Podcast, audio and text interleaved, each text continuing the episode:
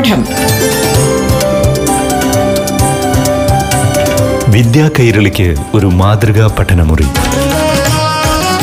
പാഠം. നമസ്കാരം പ്രിയ കൂട്ടുകാരെ. പാഠം റേഡിയോ ക്ലാസ് മുറിയിൽ ഇനി ഏഴാം ക്ലാസ്സിലെ മലയാളം ക്ലാസ് കേൾക്കാം. പാഠഭാഗങ്ങളിലെ പുത്തൻ അറിവുകളുമായി അധ്യാപകനും പ്രശസ്ത പ്രഭാഷകനുമായ ഡോക്ടർ മനോജ് എസ് മംഗലത്ത് നിങ്ങൾക്കൊപ്പം ചേരുന്നു.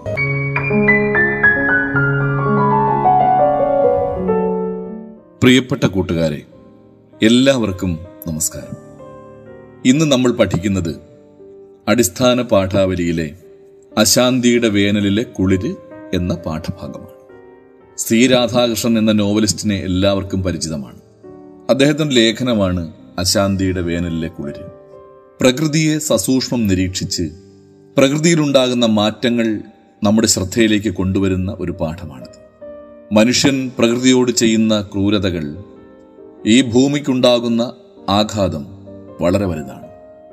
അത് നമ്മുടെ തിരിച്ചറിവിലേക്കായി വളരെ സൂക്ഷ്മമായി ഗഹനമായി അദ്ദേഹം നിരീക്ഷിച്ച് കുട്ടികളായ നിങ്ങളുടെ ഓരോരുത്തരെയും ശ്രദ്ധയിൽ കൊണ്ടുവരാനാണ് ഈ പാഠത്തിലൂടെ ശ്രമിക്കുന്നത്.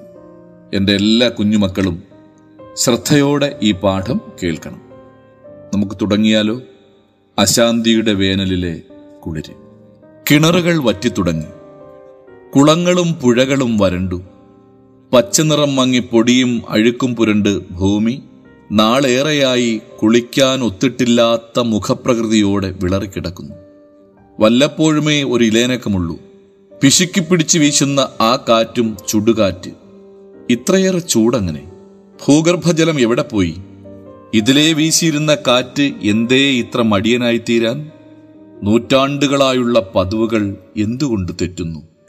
അതിവർഷമോ പ്രളയമോ ആയാലും വരൾച്ചയായാലും പരിതസ്ഥിതികൾ അസഹ്യമാവുമ്പോൾ ഇങ്ങനെ ചില ചോദ്യങ്ങൾ നാം നമ്മോട് തന്നെ ചോദിക്കുന്നു. നമ്മുടെ സൗകര്യത്തിനും സന്തോഷത്തിനും അവബോധത്തിനും അനുസരിച്ചുള്ള ഉത്തരങ്ങൾ ഉരുത്തിരിയുന്നു. ഇവ ശരിയായാലും തെറ്റായാലും ഇവയുടെ വെളിച്ചത്തിൽ നമുക്ക് ആവുന്ന എന്തെങ്കിലും ചെയ്യാൻ നാം മിക്കവാറും ഒരുങ്ങാറില്ല. ചുറ്റുപാടുകൾ അല്പം ആശ്വാസകരമാവുന്നതോടെ ഈ വക കാര്യങ്ങളെല്ലാം നാം മറന്നുപോകുന്നു. അല്ലാതെ തന്നെ ഉണ്ടല്ലോ ആയിരം സംഗതികൾ ആലോചിക്കാനും ചെയ്തു തീർക്കാനും.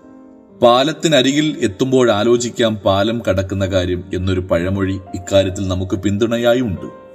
പക്ഷെ മോഡേൺ സയൻസ് ഇപ്പോൾ നമുക്ക് തരുന്ന അറിവുകൾ വച്ച് നോക്കിയാൽ ഈ പാലം ഒരു പ്രത്യേകതരം പാലമാണ്. വളരെ മുൻകൂട്ടി വേണ്ടത്ര ആലോചിച്ചില്ലെങ്കിൽ ഒരിക്കലും മറുകരയിലെത്താൻ പറ്റാതെ വരാം. മാത്രമല്ല ഇതിന് സാരമായ കോറുകേട് വന്നു പോയാൽ പിന്നീട് ഒരിക്കലും നേരെയാക്കാൻ പറ്റുകയില്ല. മനുഷ്യൻ പ്രകൃതിയിൽ അധികപ്പറ്റാണോ അതോ പ്രകൃതിയുടെ ഭാഗമാണോ എന്ന തർക്കം ഇന്നില്ല. അത് തീർന്നു കിട്ടിയിരിക്കുന്നു. ഒരു ജീവി എന്ന നിലയിൽ മനുഷ്യൻ പ്രകൃതിയെ മാറ്റി തീർക്കുന്നു എങ്കിലും മനുഷ്യനും പ്രകൃതിയുടെ ഭാഗം തന്നെ. അധികപ്പറ്റല്ല എന്ന് തീരുമാനിക്കപ്പെട്ടു കഴിഞ്ഞു. ഏകകോശ ജീവി മുതൽ എല്ലാ ജീവികളും പ്രകൃതിയെ അവയുടെ നിലയിൽ ഭേദഗതി ചെയ്യുന്നു എന്ന അറിവിൽ നിന്നാണ് ഈ അവബോധം ഉണ്ടായിരിക്കുന്നത്. അതോടൊപ്പമുണ്ടായ മറ്റൊരു തിരിച്ചറിവ് മനുഷ്യൻ മാത്രമാണ് ജീവലോകത്തിലെ കളിയുടെ നിയമം തെറ്റിച്ച് കളിക്കുന്ന ജീവി എന്നതാണ്. എങ്ങനെയെന്ന് കാണാൻ വിഷമമില്ല. ഇതര ജീവികൾ പ്രകൃതിയിൽ ഉണ്ടാക്കുന്ന മാറ്റങ്ങൾ പലതിനും മറുമരുന്നായ മാറ്റങ്ങളാണ് ഓരോ ജീവിയും ജനിപ്പിക്കുന്നത്. തനിക്ക് ആവശ്യമുള്ളത് മറ്റുള്ളവർ പുറന്തള്ളുന്നതാണ്. താൻ പുറന്തള്ളുന്നത് മറ്റു ജീവജാലങ്ങളിൽ പലതിനും ആവശ്യമുള്ളതാണ്. വട്ടത്തിൽ നിന്ന് കളിക്കുന്ന ഒരുതരം പന്ത് പാസുകളിയിൽ മുറതെറ്റാതെ പങ്കെടുക്കുന്നത് പോലെയാണിത്. കളിയല്ല ജീവൻ മരണ കാര്യമാണെന്ന് മാത്രം. ചുറ്റുമുള്ള ഏതു ജീവിയെ നിരീക്ഷിച്ചാലും ഇത് മനസ്സിലാവും. ചങ്ങലയിലെ ഓരോ കണ്ണിയാണ് ഓരോ ജീവിയും വർഗവും പരസ്പരാശ്രയമാണ് നിലനിൽപ്പിന്റെ അടിത്തറ. ഒരു ജീവിക്കോ വർഗത്തിനോ മാത്രമായി നിലനിൽപ്പ് എന്നൊന്ന് സാധ്യമല്ല. മറ്റു വർഗങ്ങൾക്ക് മുറിവേൽക്കുന്നതിന്റെ അളവനുസരിച്ച് അവയെ ആശ്രയിച്ച് കഴിയുന്ന വർഗത്തിന് വംശനാശത്തിന്റെ മുന്നറിയിപ്പ് കിട്ടും. ആ മുന്നറിയിപ്പ് അവഗണിച്ചാൽ സംഗതികൾ ശരിയാകാൻ പിന്നെ കോടിക്കണക്കിന് വർഷങ്ങൾ എടുക്കുമെന്നാണ് സയൻസ് ഇപ്പോൾ കണ്ടെത്തിയിരിക്കുന്നത്. ചിലപ്പോൾ എത്ര കാലം കൊണ്ട് മുൻസ്ഥിതിയിൽ എത്തില്ല. ഒരേ ജീവിവർഗത്തിൽ തന്നെ വിഭിന്ന വിഭാഗങ്ങൾ തമ്മിലും കാണാച്ചങ്ങലകളുടെ ഇതേ കെട്ടുകളുണ്ട്. ഭിന്ന നിറത്തിലോ വലിപ്പത്തിലോ ആകൃതിയിലോ ആകാം. ഭക്ഷണ രീതിയിലാകാം പൊറുതിയിലാകാം. വിശ്വാസത്തിലാകാം. ഓരോ സൃഷ്ടിയും സൂക്ഷ്മതലത്തിൽ മറ്റെല്ലാ സൃഷ്ടികളിൽ നിന്നും ഭിന്നമാണ് എന്നിടം വരെ ഈ വൈവിധ്യം നീളുന്നു. ഭിന്നതകൾക്ക് പ്രകടന സ്വാതന്ത്ര്യം ലഭിക്കുന്ന അളവിലാണ് സമവായവും സമന്വയവും സാധിക്കുന്നത്. ഏകദാനമായാൽ നിർജീവമായി പ്രത്യയശാസ്ത്രങ്ങളുടെയും വിശ്വാസങ്ങളുടെയും ദേശീയതയുടെയും വംശീയതയുടെയും അടിസ്ഥാനത്തിൽ പ്രത്യക്ഷത്തിൽ കാണുന്ന ചേർച്ചയില്ലായ്മകൾ പ്രകൃതിദത്തമാണെന്ന് ചുരുക്കം. ജീവമണ്ഡലമെന്ന പട്ടുപരവതാനിയിൽ അനേക കോടി നൂലിഴകൾ തുന്നിച്ചേർക്കപ്പെട്ടിരിക്കുന്നു. ഒരിഴ പൊട്ടിയാൽ പരവതാനി നാശമായി. ഏച്ചുകെട്ടിയാൽ മുഴച്ചിരിക്കും. കാലാന്തരത്തിൽ ആ മുഴപ്പ് ഓട്ടപ്പെടലായി കലാശിക്കുകയും ചെയ്യും. സമാന സ്വഭാവങ്ങളുടെ പേരിൽ കൂട്ടം ചേർന്ന് മറ്റുള്ളവരെ ഉന്മൂലനം ചെയ്യാനും സ്വന്തം ജീവിത രീതി ഏകദാനമായി നിലവിൽ വരുത്താനും ശ്രമിക്കുന്ന മണ്ടന്മാർ ആത്മഹത്യക്കാണ് വഴിയൊരുക്കുന്നതെന്ന മുന്നറിയിപ്പാണ് മോഡേൺ സയൻസ് ഈ വെളിപാടിലൂടെ നൽകുന്നത്. പ്രകൃതിയിലെ വൈവിധ്യങ്ങളെ പ്ലാസ്റ്റിക് സർജറിയിലൂടെയോ കൊലയിലൂടെയോ ക്ലോണിങ്ങിലൂടെയോ ഒടുക്കാമെന്ന ചിന്ത ഭൂമിയെ മൊത്തമായി എയർ കണ്ടീഷൻ ചെയ്തു കളയാമെന്ന ചിന്തയേക്കാൾ അബദ്ധജടിലമാണ്. പ്രകൃതിയോട് നാം ചെയ്തു കഴിഞ്ഞ ക്രൂരതകളുടെ ഫലമാണ് വേനലുകളുടെ ക്രൂരതയായി നമുക്ക് തിരികെ കിട്ടുന്നത് എന്ന തിരിച്ചറിവിന്റെ കൂടെയാണ് വൈവിധ്യങ്ങളെ സംബന്ധിക്കുന്ന ഈ പുതിയ വിജ്ഞാനം ഇതേ വേനൽ ചൂടിൽ തന്നെ നമുക്ക് ലഭിക്കുന്നത്. അരുതായ്മകളിൽ നിന്ന് വിവേചനത്തിലൂടെ മോചനത്തിലുള്ള വഴി തുറക്കുകയായി എന്ന ഉൾക്കുളിലാണ് ഈ കൊടും ചൂടിൽ ആകെയുള്ള ഇത്തിരി ആശ്വാസം.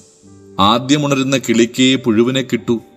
അതിനാൽ എന്തിലും ആദ്യവും മുന്നിലെത്തണം എന്ന് പഠിപ്പിക്കാൻ ശ്രമിക്കുന്ന ടീച്ചറോട് കുട്ടിയുടെ ചോദ്യം ആ പാവം പുഴുവിനെ ആരും ഒന്നും പഠിപ്പിച്ചില്ലേ?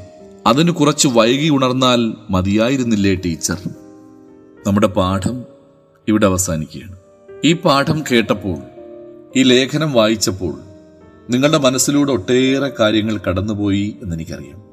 മറ്റു ജീവിവർഗങ്ങളോടൊപ്പം ഈ പ്രകൃതിയിൽ കഴിയുന്ന ഒരു ജീവിവർഗം മാത്രമാണ് മനുഷ്യൻ എന്ന് എഴുത്തുകാരൻ നമ്മളെ ഓർമ്മിപ്പിക്കുന്നു ചെടികളും പക്ഷികളും മൃഗങ്ങളും ഏകകോശ ജീവി മുതലുള്ള എല്ലാ ജീവികൾക്കും ഈ ഭൂമിയിൽ തുല്യ അവകാശമാണ്. അതിൽ ഒരു ജീവിവർഗം മാത്രമാണ് മനുഷ്യൻ എന്ന് നാം മനസ്സിലാക്കണം. ഇവിടെ എഴുത്തുകാരൻ പ്രത്യേകം പറയുന്നു ഈ കളിയിൽ ജീവിതമാകുന്ന ഈ കളിയിൽ പ്രകൃതിയാകുന്ന ഈ ഫുട്ബോൾ കോർട്ടിൽ കളിയുടെ നിയമം തെറ്റിച്ച് കളിക്കുന്ന ഒരേ ഒരു ജീവി മനുഷ്യൻ മാത്രമാണ്. മറ്റുള്ള ജീവിവർഗങ്ങളെല്ലാം മറ്റുള്ളവർക്ക് വേണ്ടി ദോഷം ചെയ്യാതിരിക്കുമ്പോൾ മനുഷ്യൻ മാത്രം സ്വാർത്ഥ താല്പര്യത്തിനു വേണ്ടി മറ്റു ജീവജാലങ്ങളെ മുഴുവൻ ദ്രോഹിക്കുന്നതിലൂടെ പ്രകൃതിയുടെ സന്തുലിതാവസ്ഥയുടെ താളം തെറ്റിക്കുന്നു എന്ന തിരിച്ചറിവ് നാം ഈ പാഠത്തിലൂടെ മനസ്സിലാക്കും. മറ്റുള്ള ജീവിവർഗങ്ങൾ പുറന്തള്ളുന്നത് പോലും ഈ നാടിന്റെ ഈ പ്രകൃതിയുടെ മറ്റു ജീവജാലങ്ങളുടെ നന്മയ്ക്ക് വേണ്ടിയാണ്. ആർക്കും ഒരു ഉപദ്രവം ഉണ്ടാക്കുന്നില്ല മറ്റു ജീവിവർഗങ്ങൾ പക്ഷേ മനുഷ്യൻ എപ്പോഴും പുറന്തള്ളുന്നത്. മനുഷ്യന്റെ കണ്ടുപിടുത്തങ്ങളിലൂടെ പുറന്തള്ളുന്നത് സർവനാശത്തിനുള്ള ഉപകരണങ്ങളാണ്. ഈ പ്രകൃതിയുടെ ജീവതാളം സ്പന്ദനം പോലും മനുഷ്യന്റെ ദുഷ്പ്രവർത്തികളാൽ ഇല്ലാതായിത്തീരുന്നു എന്നാണ് എഴുത്തുകാരൻ നമ്മെ ഓർമ്മിപ്പിക്കുന്നത്. അതിനുള്ളൊരു ചെറുത്തുനിൽപ്പ് ഭൂമിയെ സംരക്ഷിക്കാൻ ഉണർത്തുപാട്ടായി തീരണം നമ്മുടെ ജീവിതം എന്ന ഓർമ്മപ്പെടുത്തൽ. പാഠം. വിദ്യാ കൈരളിക്ക് ഒരു മാതൃകാ പഠനമുറി. പാഠം ഒരിടവേളയ്ക്ക് ശേഷം തുടരും.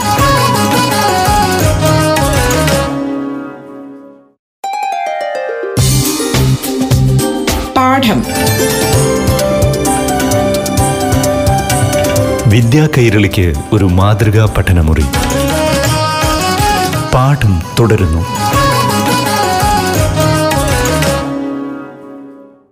കൂട്ടുകാരെ നമുക്ക് ഈ പാഠത്തിന്റെ കൂടുതൽ തലങ്ങളിലേക്ക് സഞ്ചരിക്കാം.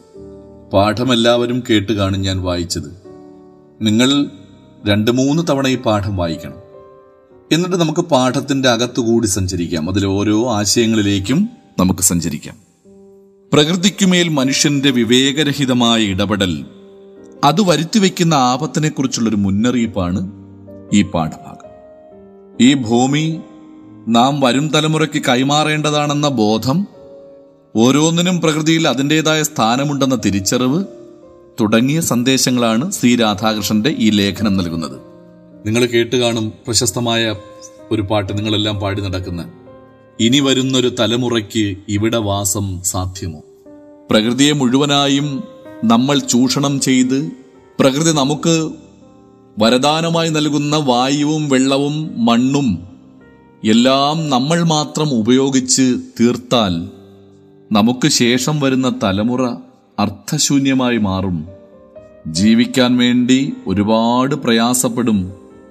അവരുടെ ജീവിതത്തിന്റെ താളം തെറ്റും എന്ന ഓർമ്മപ്പെടുത്തലാണ് ആ പാട്ടിലൂടെ. ശരിക്കും അത് ഈ പാഠവുമായി താരതമ്യം ചെയ്ത് നമുക്ക് ചർച്ച ചെയ്യാവുന്നതാണ്. ഒരു അപകടം വരുമ്പോൾ മാത്രമാണ് നമ്മൾ പലപ്പോഴും ഇതിനെ സംരക്ഷിക്കണം പ്രകൃതിയെ കണ്ണിലെ കൃഷ്ണമണി പോലെ കാത്തു സൂക്ഷിക്കണം എന്നൊക്കെ ഉറക്കെ പ്രസംഗിക്കുന്നത്. പ്രളയമോ അതിവർഷമോ വരൾച്ചയോ അസഹ്യമാകുമ്പോൾ മനുഷ്യൻ അതിന്റെ കാരണങ്ങളെക്കുറിച്ച് ചിന്തിക്കുന്നു.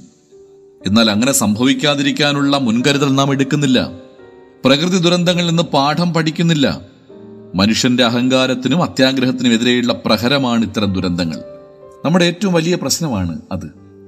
ഒരു വെള്ളപ്പൊക്കം ഉണ്ടാകുമ്പോൾ ഒരു കൊടും വരൾച്ച ഉണ്ടാകുമ്പോൾ ഒരു കൊടുങ്കാറ്റുണ്ടാകുമ്പോൾ ഒരു സുനാമി ഉണ്ടാകുമ്പോഴൊക്കെ നമ്മൾ ഘോരഘോരം പ്രസംഗിക്കും അത് പാടില്ല അങ്ങനെയാണ് ഇങ്ങനെയാണ് പ്രകൃതിയെ സംരക്ഷിക്കണം പ്രകൃതി അമ്മയാണ് എന്നൊക്കെ പ്രസംഗിച്ചിട്ട് ഇതെല്ലാം കെട്ടടങ്ങുമ്പോൾ പതിയെ നമ്മൾ വീണ്ടും എല്ലാം മറക്കും. പ്രകൃതിയെ സംരക്ഷിക്കാനുള്ള ഒരു മുന്നൊരുക്കവും നമ്മൾ പിന്നീട് എടുക്കുന്നില്ല. ദുരന്തമുഖത്തു മാത്രം നമ്മൾ അലറി വിളിക്കുന്നു ദുരന്തമുഖത്തു മാത്രം നേതാക്കന്മാർ പ്രസംഗിക്കുന്നു വലിയ വലിയ വാഗ്ദാനങ്ങൾ നൽകുന്നു. സാധാരണക്കാരന്റെ ജീവിതം കൊഴിഞ്ഞു വീഴുന്നു. ഇതെല്ലാം കഴിയുമ്പോൾ വീണ്ടും പഴയപടിയായി തീരുന്നു നമ്മുടെ ഓരോ മുന്നൊരുക്കങ്ങളും. അത് വളരെ സ്പഷ്ടമായിട്ട് എഴുത്തുകാരൻ നമ്മൾ ഓർമ്മപ്പെടുത്തുകയാണ്. നമ്മുടെ ഭരണകൂടമായാലും നമ്മുടെ മറ്റ് സംവിധാനങ്ങളായാലും എല്ലാം ദുരന്തം വരുമ്പോൾ വലിയ വലിയ വായിൽ സംസാരിക്കുക. പക്ഷെ അതിനെ ചെറുത്ത് നിൽക്കാൻ എന്താണ് ഇതിന്റെ കാരണമെന്ന് കണ്ടെത്തി അതിന് ഒരു പരിഹാരം കണ്ടെത്താൻ നമ്മൾ ഒരിക്കലും ശ്രമിക്കുന്നില്ല. പരിഹാരമെല്ലാം താൽക്കാലികമാണ് നമ്മുടെ പരിഹാരങ്ങളെല്ലാം. ശാശ്വതമായി മണ്ണിനെ സംരക്ഷിക്കാൻ ഭൂമിയെ സംരക്ഷിക്കാൻ ഒരു നടപടികളും എങ്ങും ഉണ്ടാകുന്നില്ല. ലോകം വിറങ്ങലിച്ച് നിൽക്കുമ്പോഴാണ് നമ്മൾ പലപ്പോഴും അത് ആലോചിക്കുന്നത്. അപ്പോഴും കുറച്ച് നാൾ അതിന്റെ ഒരു ചർച്ച ഉണ്ടാകും പിന്നീട് ആ ചർച്ച അവസാനിക്കും അങ്ങനൊരു സംഗതിയേ നടന്നിട്ടില്ല എന്ന ചിന്തയാണ് നമ്മുടെ ആളുകൾക്കെല്ലാം. നാം പ്രകൃതിയെ കീഴടക്കി എന്നത് തെറ്റായ ഒരു അവകാശവാദമാണ്. കാറ്റോ മഴയോ പകലോ രാത്രിയോ ഒന്നും നമ്മുടെ നിയന്ത്രണത്തിലല്ല. നമുക്ക് പലപ്പോഴും മനസ്സിലായിട്ടുണ്ട്. മനുഷ്യൻ അഹങ്കാരിയാണ്. ഞങ്ങൾ ചന്ദ്രനിൽ പോയി ചൊവ്വേ പോകുന്നു അവിടെ പോകുന്നു ഇവിടെ പോകുന്നു ലോകം മുഴുവൻ എന്റെ കാൽ കീഴിലാണ് ഞാൻ ചവിട്ടിക്കുഴച്ചിട്ടിരിക്കുകയാണ് മണ്ണെന്നൊക്കെ പറഞ്ഞിട്ട് അഹങ്കരിക്കുന്ന മനുഷ്യൻ വിചാരിക്കുന്നു പ്രകൃതി ശക്തികളെല്ലാം എന്റെ നിയന്ത്രണത്തിലാണ് എന്ന്. അല്ല വിഡ്ഢിയാണ് മനുഷ്യൻ. യാഥാർത്ഥ്യങ്ങളിലേക്ക് തിരിഞ്ഞു നോക്കുമ്പോൾ അവൻ പടുത്തുയർത്തിയതെല്ലാം ചീട്ട് കൊട്ടാരങ്ങളാണെന്ന് അവന് മനസ്സിലാകും തകർന്നു വീഴുമ്പോൾ. പ്രകൃതി കീഴടക്കപ്പെടേണ്ട എതിരാളിയോ ശത്രുവോ അല്ല അതവൻ തിരിച്ചറിയണം. ഈ പ്രപഞ്ചം മനുഷ്യന് മാത്രം അവകാശപ്പെട്ടതല്ല എല്ലാ ജീവജാലങ്ങൾക്കും അവകാശപ്പെട്ടതാണ്. നമ്മൾ അതിലൊരു കണ്ണി മാത്രമാണ്. മനുഷ്യൻ അതിന്റെ ഭാഗം മാത്രമാണ്. മനുഷ്യൻ ഒറ്റപ്പെട്ട ഒരു ജീവി അല്ലെന്നും ജീവിയ ലോകവും അജീവിയ ലോകവും ഉൾപ്പെടുന്ന ചങ്ങലയിലെ ഒരു കണ്ണി മാത്രമാണെന്നുള്ള തിരിച്ചറിവിലേക്ക് എത്തണം. അതാണ് നമുക്കുണ്ടാകേണ്ടത്. ഈ പാഠം ഊന്നിപ്പറയുന്നതും അത് തന്നെയാണ്. മാനവലോകത്തെ നയിച്ചുകൊണ്ടിരിക്കുകയാണ്. പുതിയ പുതിയ അറിവുകളും സാങ്കേതിക വിദ്യകളും ഒക്കെ. പുത്തൻ സാങ്കേതിക വിദ്യ നൽകുന്ന നവീനമായ ജീവിത സൗകര്യങ്ങൾ അനുഭവിക്കുമ്പോൾ നവീനമായ തിരിച്ചറിവുകളെ കൂടി ഉൾക്കൊള്ളാൻ നാം ശ്രമിക്കണം എന്ന് പുതിയ തലമുറയെ നമ്മൾ ഓർമ്മിപ്പിക്കണം. നമ്മൾ സാങ്കേതിക വിദ്യയിലൂടെ സുഖം മാത്രം അനുഭവിച്ചാൽ പോരാ. തിരിച്ചറിവുകൾ ഉണ്ടാവണം അവിടെയാണ് നാം യഥാർത്ഥ മനുഷ്യനായി തീരുന്നത്. നമുക്ക് തിരിച്ചറിവ് നഷ്ടപ്പെട്ടു. ശരിയേത് തെറ്റേതെന്ന് തിരിച്ചറിയാൻ കഴിയാത്ത തലത്തിൽ നാം അധപ്പതിച്ചു പോയി. അവിടെയാണ് നമ്മുടെ പ്രശ്നം. നമ്മൾ ആരൊക്കെയോ ആയി എന്ന് അഹങ്കരിക്കുമ്പോഴും ശരിയായ തിരിച്ചറിവ് നമുക്കുണ്ടാകുന്നില്ല എന്ന യാഥാർത്ഥ്യം കൂടി നാം ഉൾക്കൊള്ളണം. അത് ഉൾക്കൊള്ളുമ്പോൾ മാത്രമാണ് ഈ പ്രശ്നങ്ങൾക്കെല്ലാം ഒരു പരിഹാരം.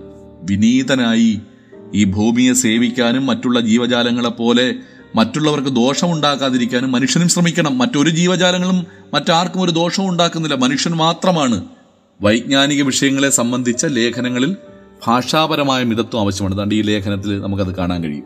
വളരെ മിതമായ രീതിയിലാണ് അദ്ദേഹം എഴുതിയിരിക്കുന്നത്. കഴിയുന്നത്ര ലളിതമായ ഭാഷയിൽ അത്യാവശ്യത്തിന് മാത്രമുള്ള ആലങ്കാരിക പ്രയോഗത്തിൽ ആശയങ്ങളുടെ അനുക്രമമായ ഒഴുക്കിനനുസരിച്ച് വാക്കി എല്ലാത്തിലും വളരെ ഭംഗിയായി സി. രാധാകൃഷ്ണൻ ഈ ലേഖനം എഴുതിയിരിക്കും അദ്ദേഹത്തിന്റെ കാഴ്ചപ്പാടുകളും ഈ ലേഖനത്തിൽ അദ്ദേഹം എഴുതിയിരിക്കുകയാണ്. ഇങ്ങനെയാണ് ലേഖനം എഴുതേണ്ടത്. നമ്മുടെ കാഴ്ചപ്പാടുകളും ഒരു ലേഖനത്തിൽ ഉണ്ടാകണം. ആരാണ് സി രാധാകൃഷ്ണൻ? നിങ്ങൾക്കെല്ലാം അറിയാം. മലയാളത്തിലെ പ്രമുഖ ചെറുകഥാകൃത്തും നോവലിസ്റ്റും ആണ് സി രാധാകൃഷ്ണൻ. മലപ്പുറം ജില്ലയിലെ ചമ്രവട്ടത്ത് ആയിരത്തി തൊള്ളായിരത്തി മുപ്പത്തി ഒൻപത് ഫെബ്രുവരി പതിനഞ്ചിന് ജനിച്ചു. പൂനെയിൽ കേന്ദ്ര ഗവൺമെന്റ് സ്ഥാപനത്തിൽ ശാസ്ത്രജ്ഞനായി ജോലി ചെയ്തു. അദ്ദേഹം ശാസ്ത്രജ്ഞന സയൻസാണ്. അദ്ദേഹത്തിന്റെ പേനത്തുമ്പിൽ നിന്നാണ് തൂലികത്തുമ്പിൽ നിന്നാണ് മനോഹരമായ നോവലുകളൊക്കെ സൃഷ്ടിക്കപ്പെട്ടത്. ഭാവനയും ശാസ്ത്രബോധവും സമന്വയിപ്പിച്ച ഭാവുകത്വമാണ് രാധാകൃഷ്ണന്റെ കൃതികളുടെ സവിശേഷത. കേന്ദ്ര കേരള സാഹിത്യ അക്കാദമി അവാർഡുകൾ എഴുത്തച്ഛൻ പുരസ്കാരം വയലാർ അവാർഡ് സഞ്ജയൻ പുരസ്കാരം തുടങ്ങി നിരവധി ബഹുമതികൾ ലഭിച്ചിട്ടുണ്ട്.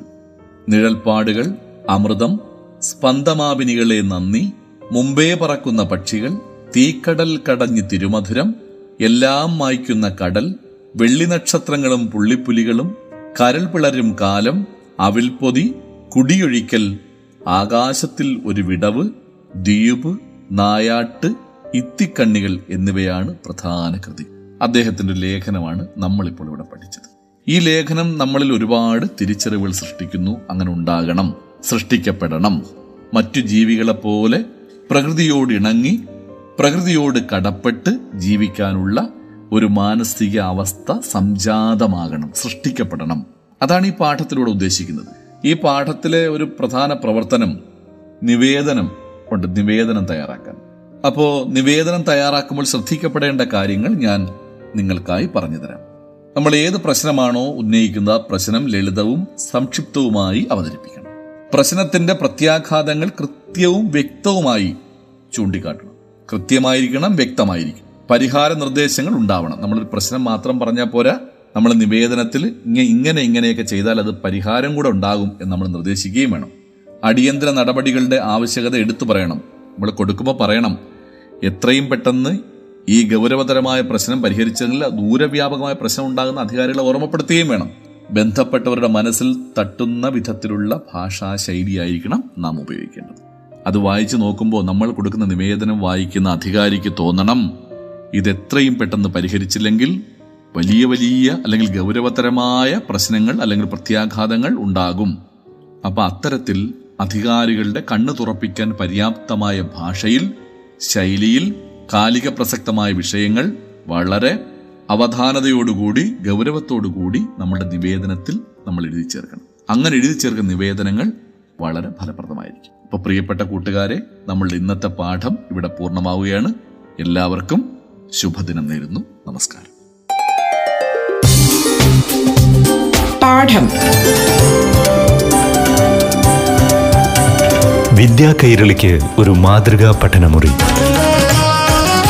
പാഠം.